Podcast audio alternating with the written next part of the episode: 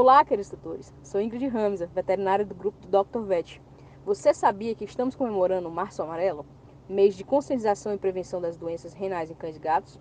Hoje eu vim falar para vocês um pouco sobre a doença renal crônica, uma doença progressiva que acomete cães e gatos de todas as idades, mas em especial os animais mais idosos.